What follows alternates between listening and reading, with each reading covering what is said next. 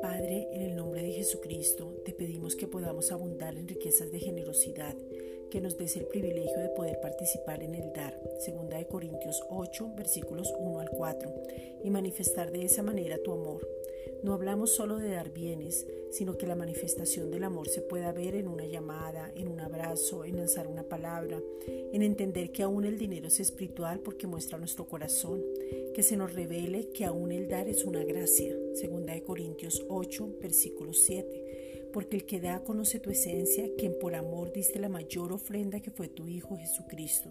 Juan 3:6. Padre, te pedimos en el nombre de Jesucristo que por medio del Espíritu Santo podamos llegar a entender la unidad del cuerpo de Cristo. Primera de Corintios 1:10. Saber lo que significa la unidad, la nueva familia para poder construir, que somos diferentes pero a su vez somos uno. Primera de Corintios 6:17. Y que es la razón por la cual nos movemos, porque Cristo mismo es la cabeza de todo el cuerpo.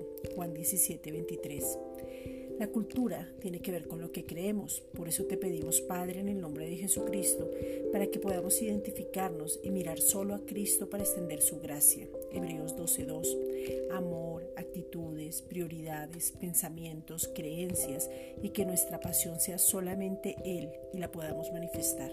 Efesios 4.16. Que podamos estar en el mismo sentir corramos con una misma visión clara, tengamos la misma misión establecida, nos veamos en el Espíritu. 2 Corintios 5:16.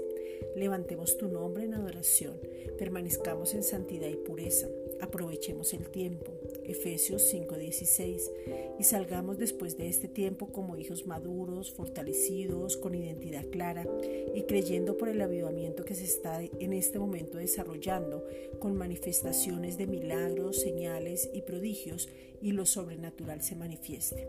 Hebreos 2:4. Gracias Padre.